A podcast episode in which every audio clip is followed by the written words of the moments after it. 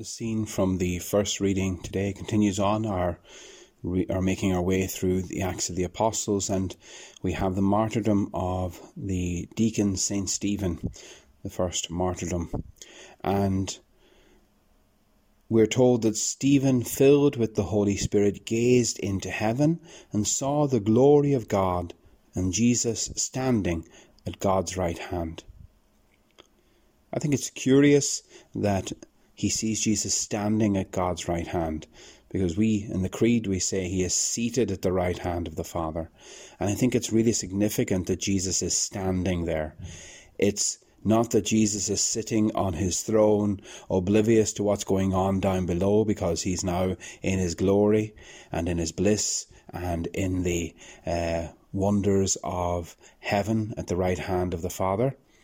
No, Jesus is standing and you can almost sense that Jesus is standing to attention with his eyes fixed on Stephen, with his eyes fixed on this valiant disciple. And there's a lesson in that for us as well. Jesus is not inactive on our behalf. He's not, he's certainly not disinterested about what's going on in our life. Though he is seated at the right hand of the Father, he is standing ready, willing, and able to intervene in our lives, in our difficulties, in our trials, to give us the grace to overcome.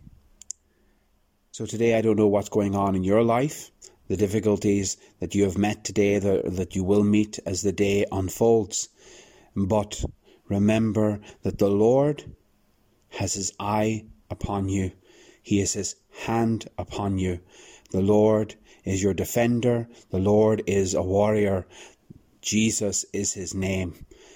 And he, he's with you.